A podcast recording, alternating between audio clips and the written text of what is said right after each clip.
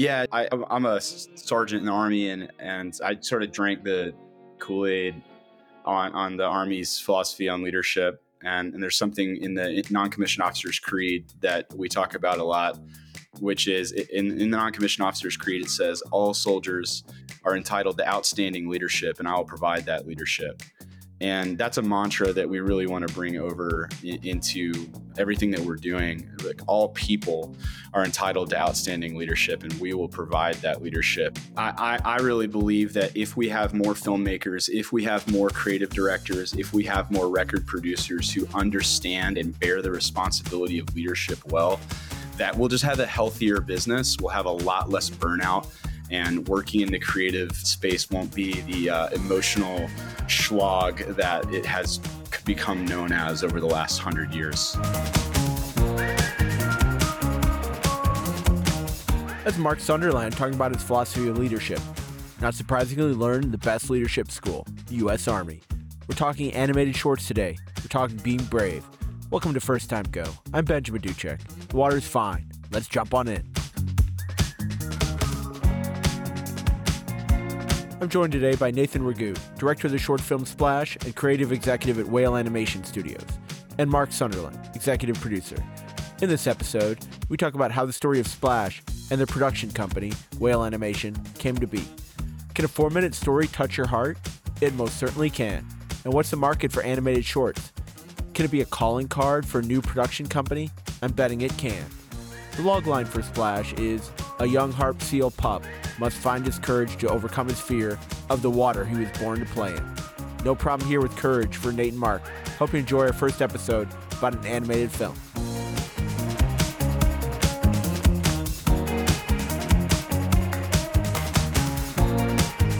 Good day, gentlemen. I'm joined today by Nathan Rigaud, director of the animated short Splash, and Mark Sunderland, executive producer. So glad to have you guys on today. Splash is a beautiful piece of filmmaking, and I can't wait to talk with you about it. Before we do, Nathan, I'm curious how you got involved in filmmaking. Yeah, thank you. Thank you very much for having us. And for for me, honestly, it, it started it, as silly as it sounds. It started as a, being a, a kid growing up in the '90s and kind of that golden age of family films that were made for kids and families to enjoy together.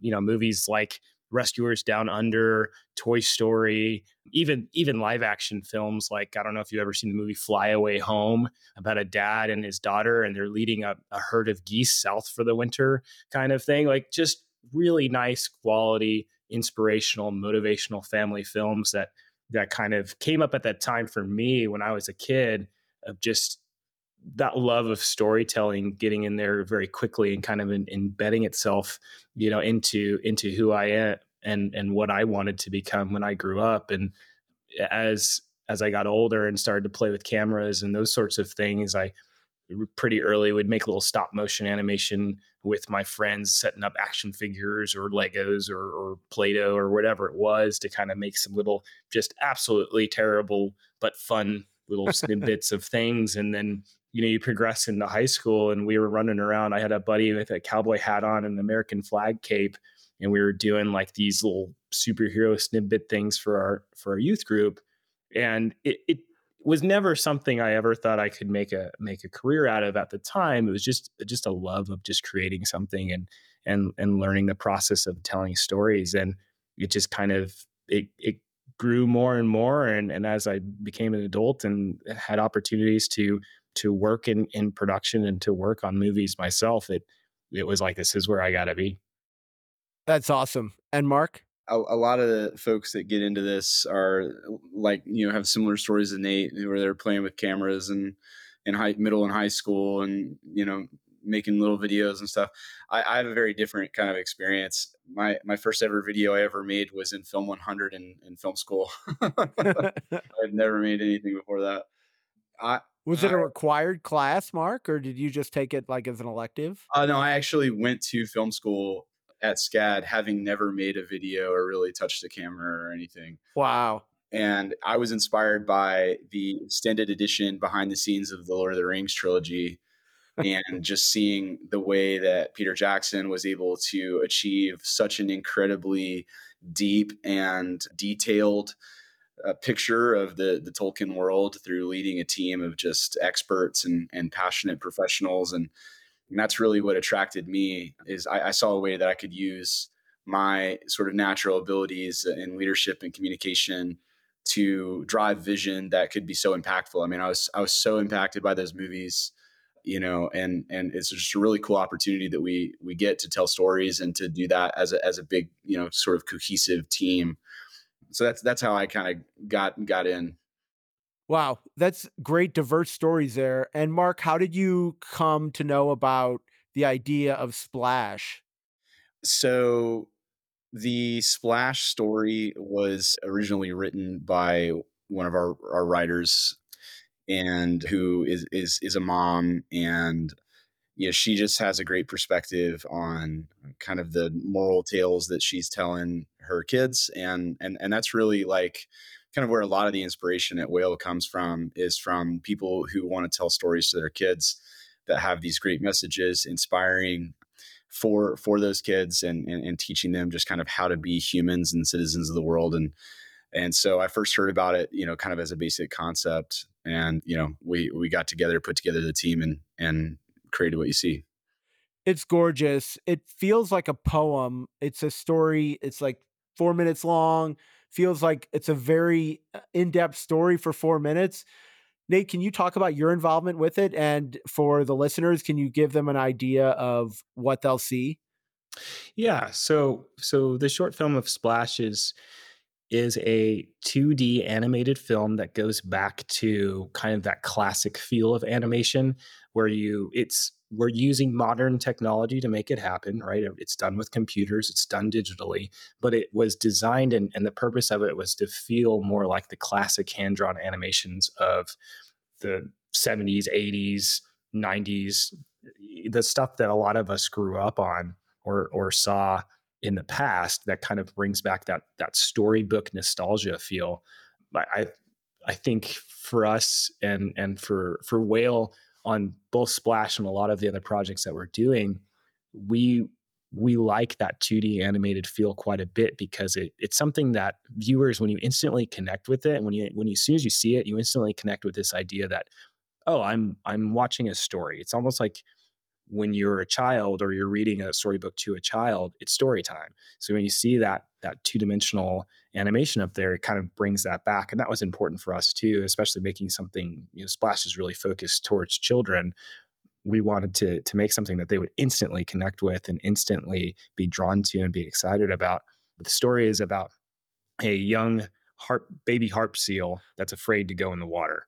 So very simple, very, very nice little story. He sees the other seals playing off in the distance. He wants to be able to join them, but the water is scary. It splashes up on him, gets him wet. He backs away in fear. His mom tries to motivate him, but ultimately it's him himself that has to take that courage to leap in and really get into the water where he belongs and where he's going to be a happy seal.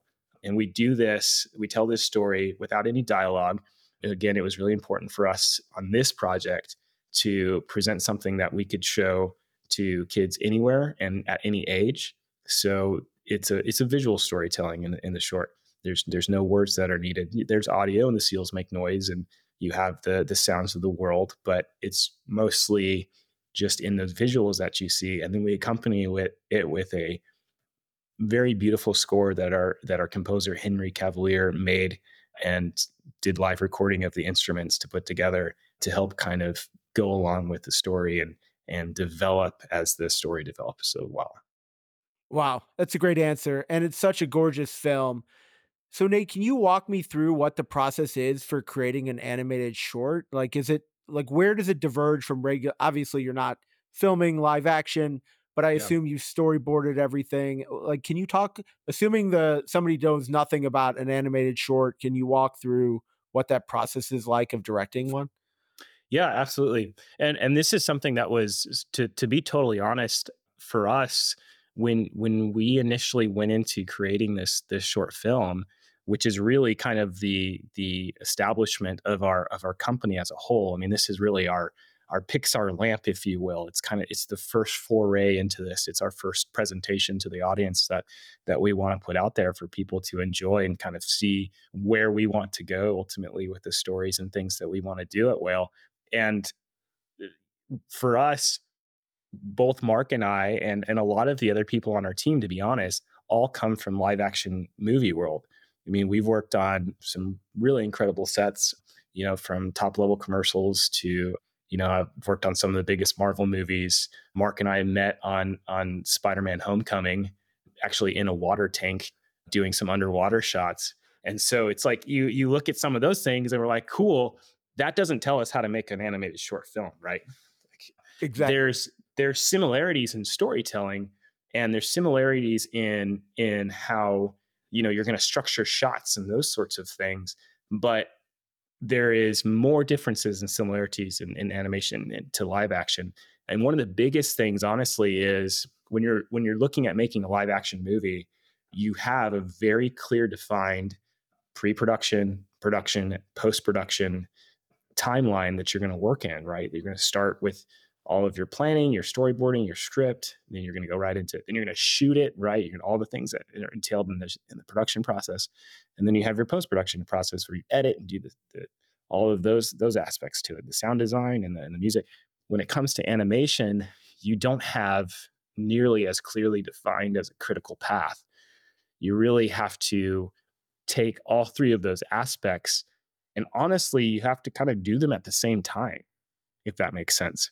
And it's it that was something that we had to learn, right? You have we had to learn, okay, well, you know, we have to storyboard, but when we're storyboarding, we have to think about, you know, the the because if we want to time this all to the music, the music, we have to have a rough draft of the music to do to put with those storyboards, and then we make an animatic that kind of puts the storyboards with the music and the timing. And if there's some critical sound effects, we want to know where that lies, right? We don't have to do all of it, but we have to at least do some of it and then you start animating certain pieces and seeing and, and it's a little bit of a back and forth and and honestly there was if we were to make splash again right now i would do it there's there's not to say that we could make it a lot better but i could definitely do it more efficiently because there's things that are learned along the way right? There's a little bit for this being our first for our first foray into it there was a little bit of a, a, a learning curve there. Wow that's really interesting and so, Mark, what's the market for a film like Splash? Is it going to festivals? Are you using it sort of as a calling card to raise investors for your production company? All of the above? It's a little bit of all of the above. I mean, obviously, there's not the same kind of marketplace for short form content as a whole as there is for long form content but there there there are more monetizable opportunities for short form animation specifically targeted at kids than than there is for any other kind of of, of short form sort of content. And so there is you know kind of a marketplace for that and on kids platforms you know kind of one of the more popular places is like in flight kids entertainment libraries there's places where kids will watch content that that's that's that's short form and animated and geared towards them whereas there isn't as much of a market monetizable market for the adult consumer. But it that's all very secondary. The purpose of this film is it's a proof of capacity for the company. And so it's really a calling card. It's going to festivals. It's going in front of investors for other projects. It's a proof of capacity. Hey we know how to tell a great story using these tools. Here's the sort of power of our team.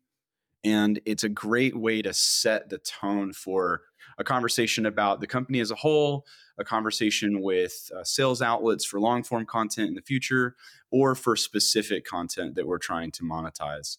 So, really, everything else is sort of on, on the outside of that. And at the core of it, it's this is Whale this is what we can do. And not only this is what we can do and what, what we do from a from a technical execution perspective but the story itself actually says a lot about the soul of whale and the soul of the kinds of stories that whale is trying to tell. These moral stories of, of inspiration and bravery and community. And so it's it's a little bit of the the, the raison d'etre as well as hey you know we've got fantastic artists and a great process to to put these things together. Wow. What a great answer. I love that so much. And it, it's so cool to see great art being put out for a great purpose. And don't you feel like there is some sort of disconnect? Mark, I'll start with you in terms of like, so there's a ton of consumers, right? Like everybody all day is consuming short films, whether it's Instagram reels or, you know, YouTube videos, something like that. But then like the creators are told you need to create features, you need to create like longer form in order to like make your make your money. It doesn't feel like there's some sort of disconnect between what people are consuming and then what creators are creating and perhaps you know whale can help solve some of that? And mark i'll start with you on that. Yeah that's that's an interesting point. The the push towards feature length content or even serialized content is really all driven by capital risk. It's very expensive to make animation, it's very expensive to make live action content. And the path to revenue through discovery platforms like social media is just not as clear cut and easy to underwrite for banks and investors. And so, unless you've built up a pretty significant following, there's not really a path to revenue for short form content on those on those platforms. Do I think consumers want the, the, the content? Absolutely. But the purchase behavior just doesn't support the financial model to where it makes sense for a company like Whale to spend a few hundred thousand dollars on 20 products like this that they're then going to aggregate through TikTok and, and Instagram. That actually works better for shoulder content that's used for promotional purposes as an advertising expense versus trying to get revenue out of assets. So really it's always going to come back to to the capitalization problem and how do you get investors and bankers comfortable with where the revenue is going to going to come from. Do I think that's going to change and is changing? Absolutely. Do I have a prediction? I, I'm not so bold as to say that on, on the record. but, but but that's really where the breakdown lies is is in the capital risk and and how do you get financiers to be able to understand and see a clear path to a return in a discovery platform. That is brilliantly said, Mark. I don't think I've heard it more concisely uh, said about the current market than you just did. Uh, wow, there's so much to think about there. Nate, what are your thoughts on disconnect between those consuming media and then the creators? Yeah, it's it's hard, right? Cuz as as creators, we want we want to create. That's that's in our nature. It's what it's what we want to do. It's what drives a lot of this decisions and and even the direction of of the projects that we that we dive into and and the media that we want to put out there. And we want to put out as much as we can and, and have people see it. That's that's why we do it. What's what's difficult and where the rubber meets the road right is is very much so in those in those situations that mark's talking about where it's it, it comes back to is it profitable? Is it sellable? If you know is netflix or or whatever streaming service you know are they going to be interested in putting it on their putting it on their platform because ultimately you know we have a whole team of people that we want to be able to keep to keep employed and keep working. And if we can't get those projects we can get funding for those projects we can't do it. And i can't i can't keep the that the amazing artists that that work with us and help us make these beautiful things. I can't keep them working and they're ultimately going to have to go find work elsewhere. And, and maybe they're working on things that they they don't want to make, you know, they, because they have to they have to instead just keep those bills paid. And so it's it's it's hard for it's hard for creatives and it's hard for for businesses like us to to really you have to focus just as much on that business side as you are on the creative side because you have to be able to come up with a way to make this make what you're doing sustainable and and again I, I do think there's a lot of there's a lot of demand for shorter form content. So it's just like you're saying. I mean, everybody's seeing all this short form content every day, whether they're aware of it or not. And there's a there's a lot of things that are are developing that are keeping that that churning and and that to become a, a bigger focus in the future. But what's difficult is how to figure out the monetization of that to where it makes it something that you know would be worth us investing in and trying to do more of you know really because go even going back to splash we could put splash on a on a tiktok reel or whatever and it's a little bit outside of that length but unfortunately you know the views that we get from that would pro- at least at this point would probably be pretty low. You know for us right now we're kind of in this phase of like let's get it to as many festivals globally as we can try to get the word out about what we're doing build that audience so then as we do post little promotional reels for other projects or short content things that we put up now maybe just because of having that audience our viewership increases maybe some of those things get monetized. And and so it's that's a very difficult question to answer unfortunately and i wish i wish i had a better answer for it because i do think there's a need and it's difficult for creatives to fulfill that need in a way that's going to sustain them to continue doing it. I think both of your answers are brilliant. So I, I, think you're doing well on the insight. So the film ends just saying proudly made in Georgia. Mark, could you possibly talk about what the relationship is with Georgia? Would you encourage other filmmakers who are listening elsewhere to move on down to Georgia to work on film?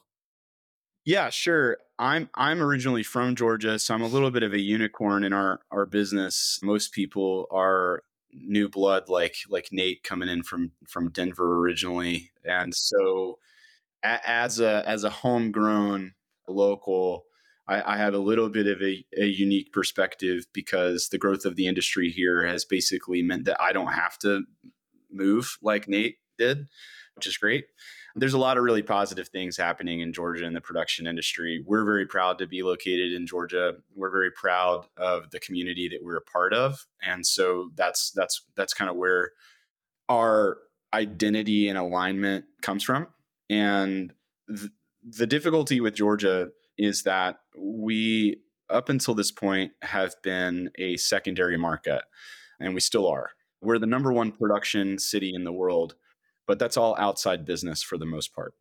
Those aren't projects that are being developed and funded in Georgia. And because they're not being developed and funded in Georgia, they're primarily only hiring technicians and craftspeople. They're they're not really jobs for writers. There's not really jobs for for directors. There's not really jobs for producers, and and there's not really jobs for uh, people in the post post production sector at any sort of volume that makes it make sense for people to move their operations if they're in the development or in the post production phase to to Georgia.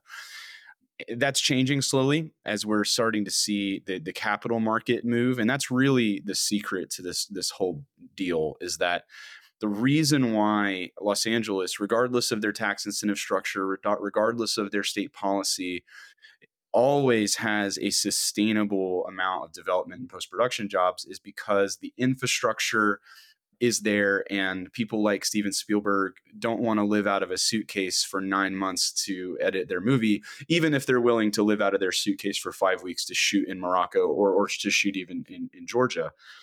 They're willing to pay a 10% premium to sleep in their own bed which I understand and so I think as the capital market grows, that's the water of the civilization. We're piping in and trucking in all of our water to build our to build our production community in Georgia by bringing in the capital from outside of our market. As capital starts to grow here, companies like FilmHedge, companies like Gala Media start to grow.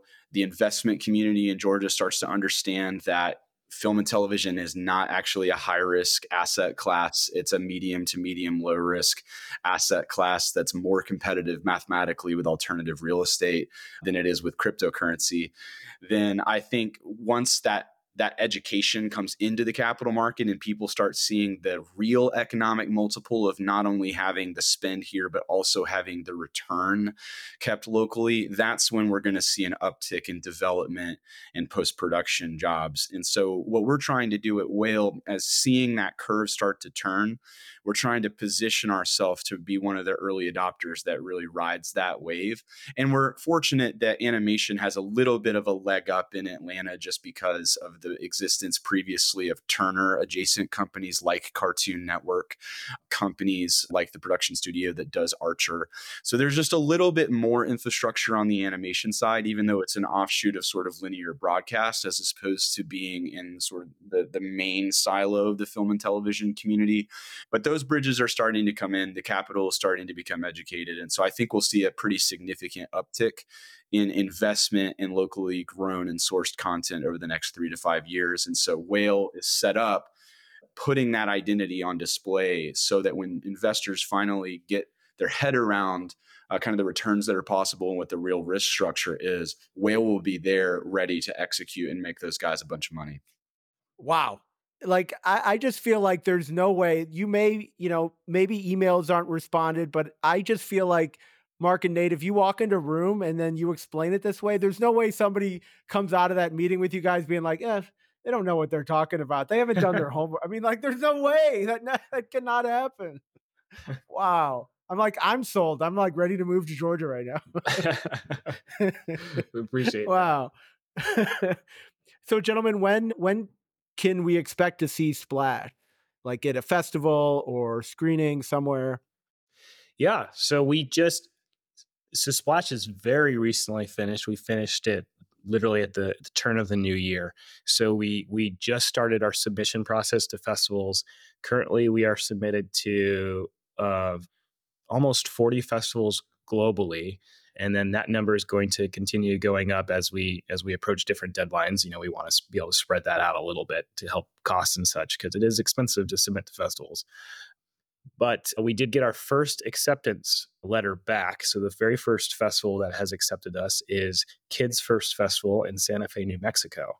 So awesome. that'll be the first one. I actually need to double check when that when that festival happens. To be honest, I should have done my homework on that one a little bit better. It's in my list somewhere, but I have so many dates going on with these different ones that it's hard to keep track of. Right. Um, but that was the first one. They they just accepted us, so we're very excited about that. They actually have kind of sister festivals in Honolulu, Hawaii, at the University of Hawaii, and in Ukraine as well. So there's a potential that it may play there as well. We're waiting to see, but we we will be posting uh, as we get accepted into these festivals. We'll be posting where where we've been accepted and, and where people can see it and the dates of that. And as as anyone that wants to come out and, and see this short film, we would love to see you at those festivals. After we've done a festival run, most likely we'll probably post it on our website, but we want to make sure that we have a nice kind of year or so in that festival run to get that out there, build that network, try to meet some other really talented filmmakers as well, and, and hopefully some other animators as well. And just keep going from there. Awesome. And I'll put the links to your socials and website in the show notes. So, individually, what's next for you, Nate? Starting with you, like, if there any projects in the works that you want to highlight? Yeah. So we we're we have quite a few projects right now. We are in the in the basically the development and pitch phase of, of a lot of our, our projects. It's important for us to get these series that we're developing to get one purchased by a platform that's interested in it so that we can start really hitting the ground going, being able to expand our team and, and adding more of the talent that we want to add in and be able to to feed the company and to start get telling you stories.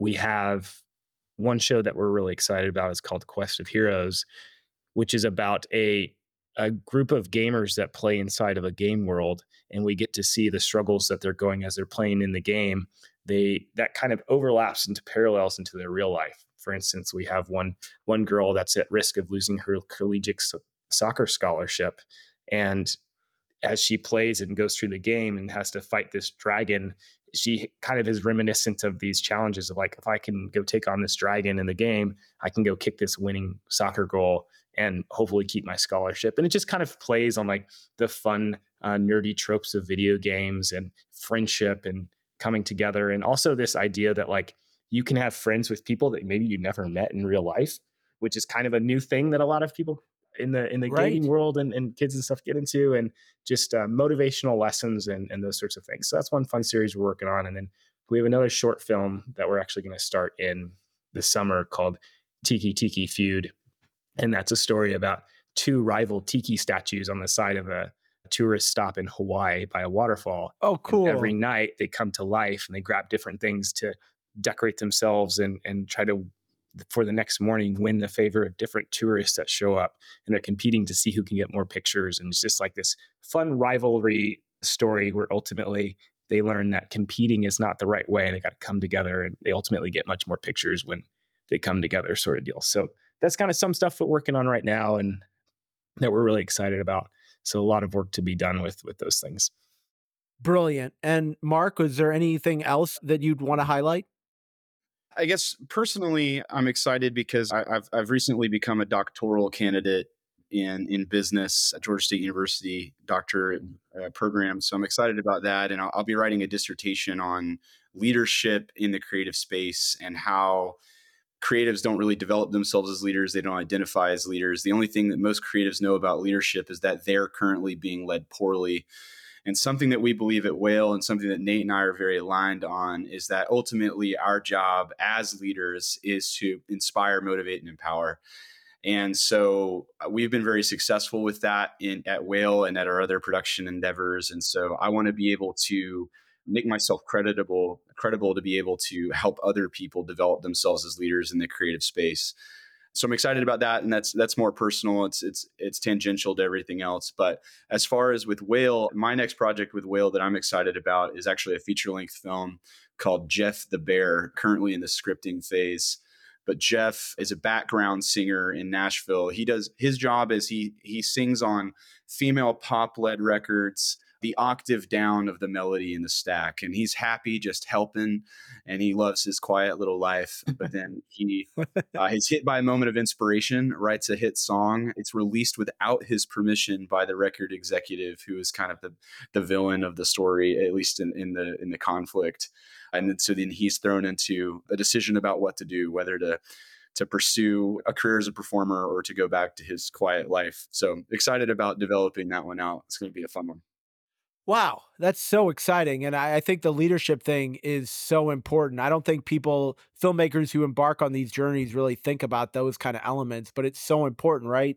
Uh, like, because you are leading, like, if you're directing, if you're executive producing, it's a pretty large team that you're leading. And, you know, I think the easiest way to never be able to make another film is go over budget or not be reliable on the. I, I think mm. those kind of things are missed on like what who's able to make the next movie. You know, it can be a great film, but if it you know you pissed off all your investors, they're not going to give you a chance to make another film. So I, I well, think that's and, really exciting.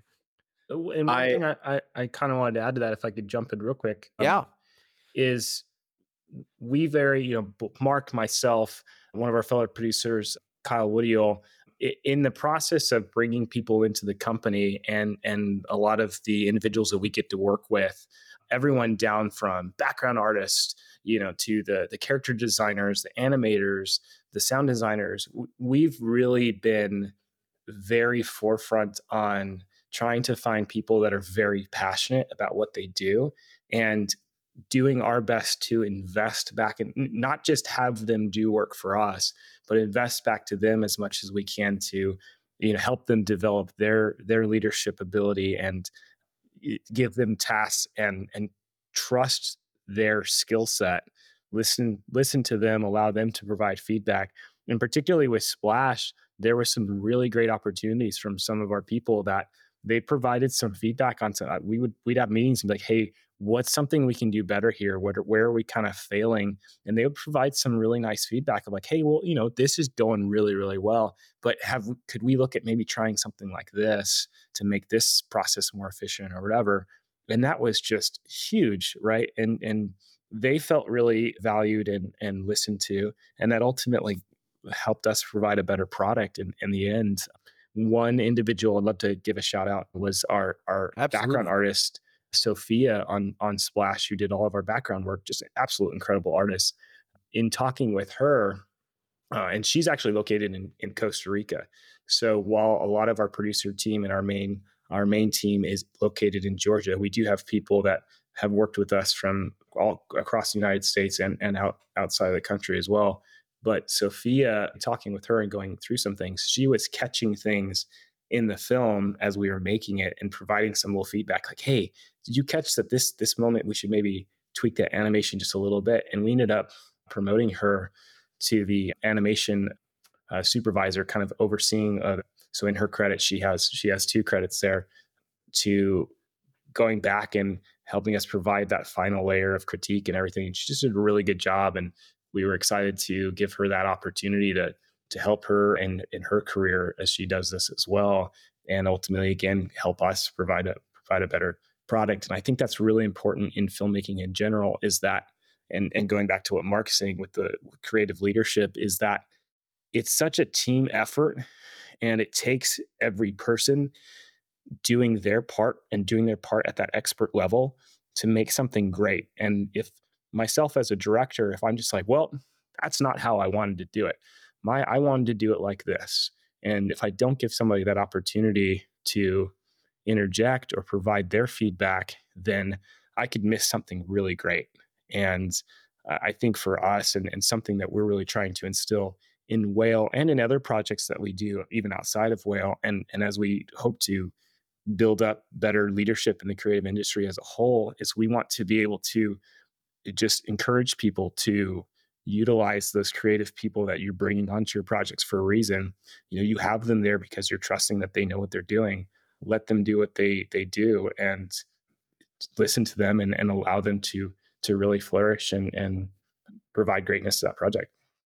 Couldn't agree more. Mark did you have something you wanted to add to that? Yeah I, i'm a sergeant in the army and and i sort of drank the kool-aid on on the army's philosophy on leadership. And, and there's something in the non-commissioned officers creed that we talk about a lot which is in, in the non-commissioned officers creed it says all soldiers are entitled to outstanding leadership and i will provide that leadership and that's a mantra that we really want to bring over in, into everything that we're doing like all people are entitled to outstanding leadership and we will provide that leadership and so when when i have the conversation with you know, folks that are 10 years younger than me who are looking at getting into the business. Hey, I want to be a DP. Hey, I want to be a director. Hey, I want to be a producer. Most of the people they're talking to are going to say, Hey, read In the Blink of an Eye by Walter Murch. Hey, you know, watch this movie. Hey, you know, I say you need to read Drive by Daniel Pink, which is the science of how to motivate people.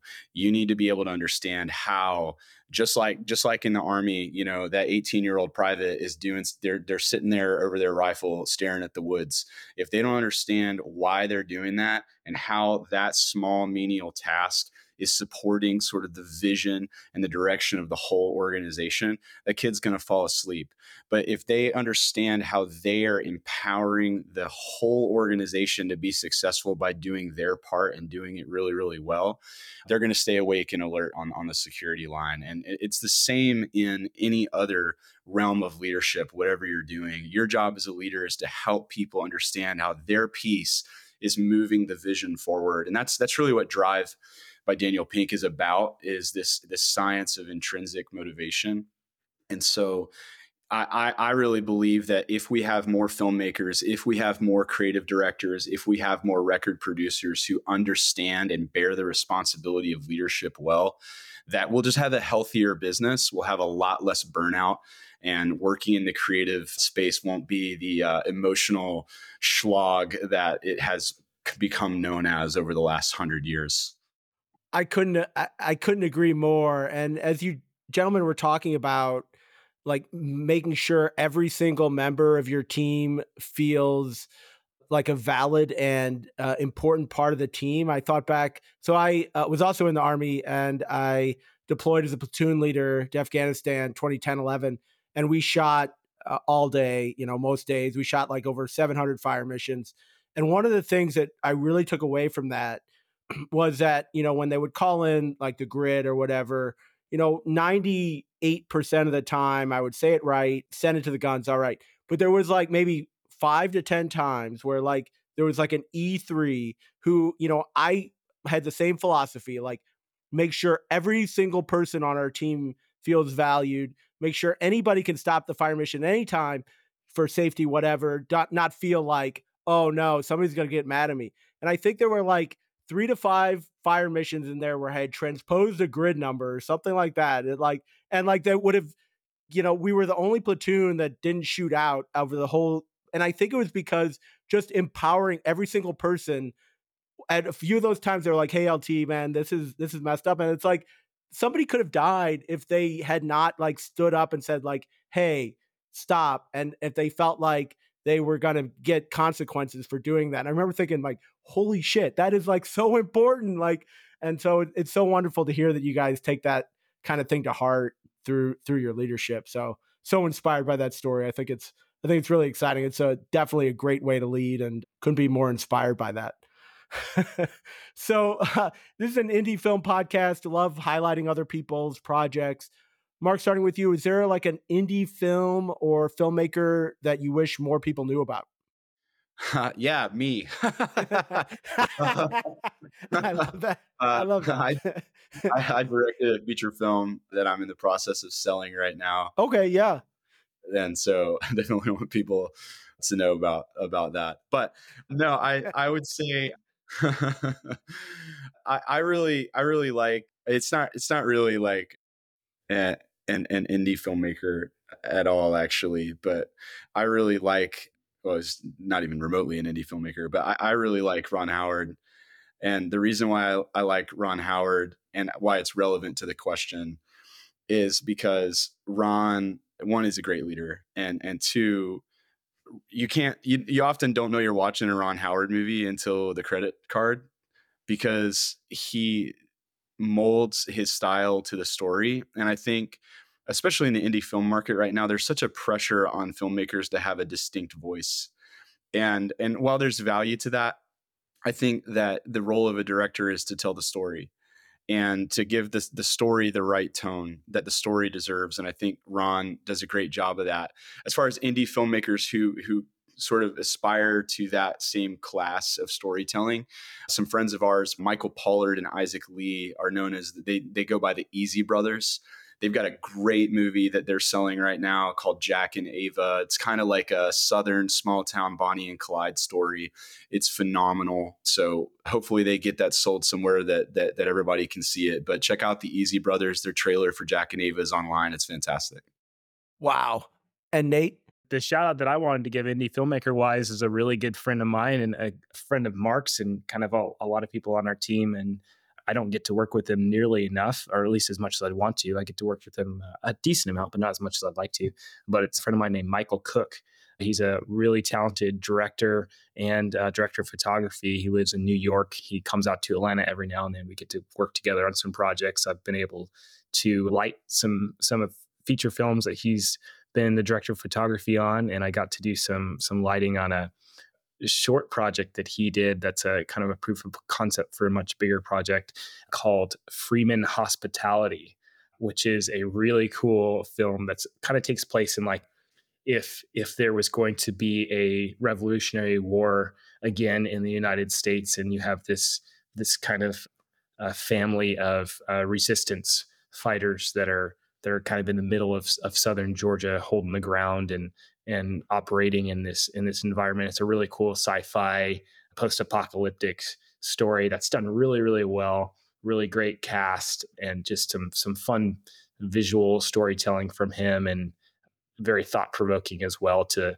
to just kind of the human human nature and and why and you know why we would fight over over kind of seemingly ridiculous things that can get blown way out of proportion. And but he's just a very talented guy, and you can find his his website is Mike Cooke M I K E C O O K E dot TV. Wow, this has been amazing, gentlemen. The film is Splash. Nathan, Mark, I'm 100% sure you're going to be successful because of your views on leadership, your drive, motivation, intelligence. Just, I'm going to go run six miles at right right now because I'm so inspired by what you're doing. But thank you so much for joining me on the podcast, and I look forward to talking with you again as you continue to release films and you continue to grow your production company. Like, thanks, gentlemen. Uh, really inspiring today. Pleasure to be here. Thank you very much for for setting this up, and we were very excited to kind of share with you a little bit of what we do and and whale what whale animation is up to and the short film splash and again this is this is a kickoff for us and we're just looking forward to everyone that's going to see and, and hopefully enjoy this short film.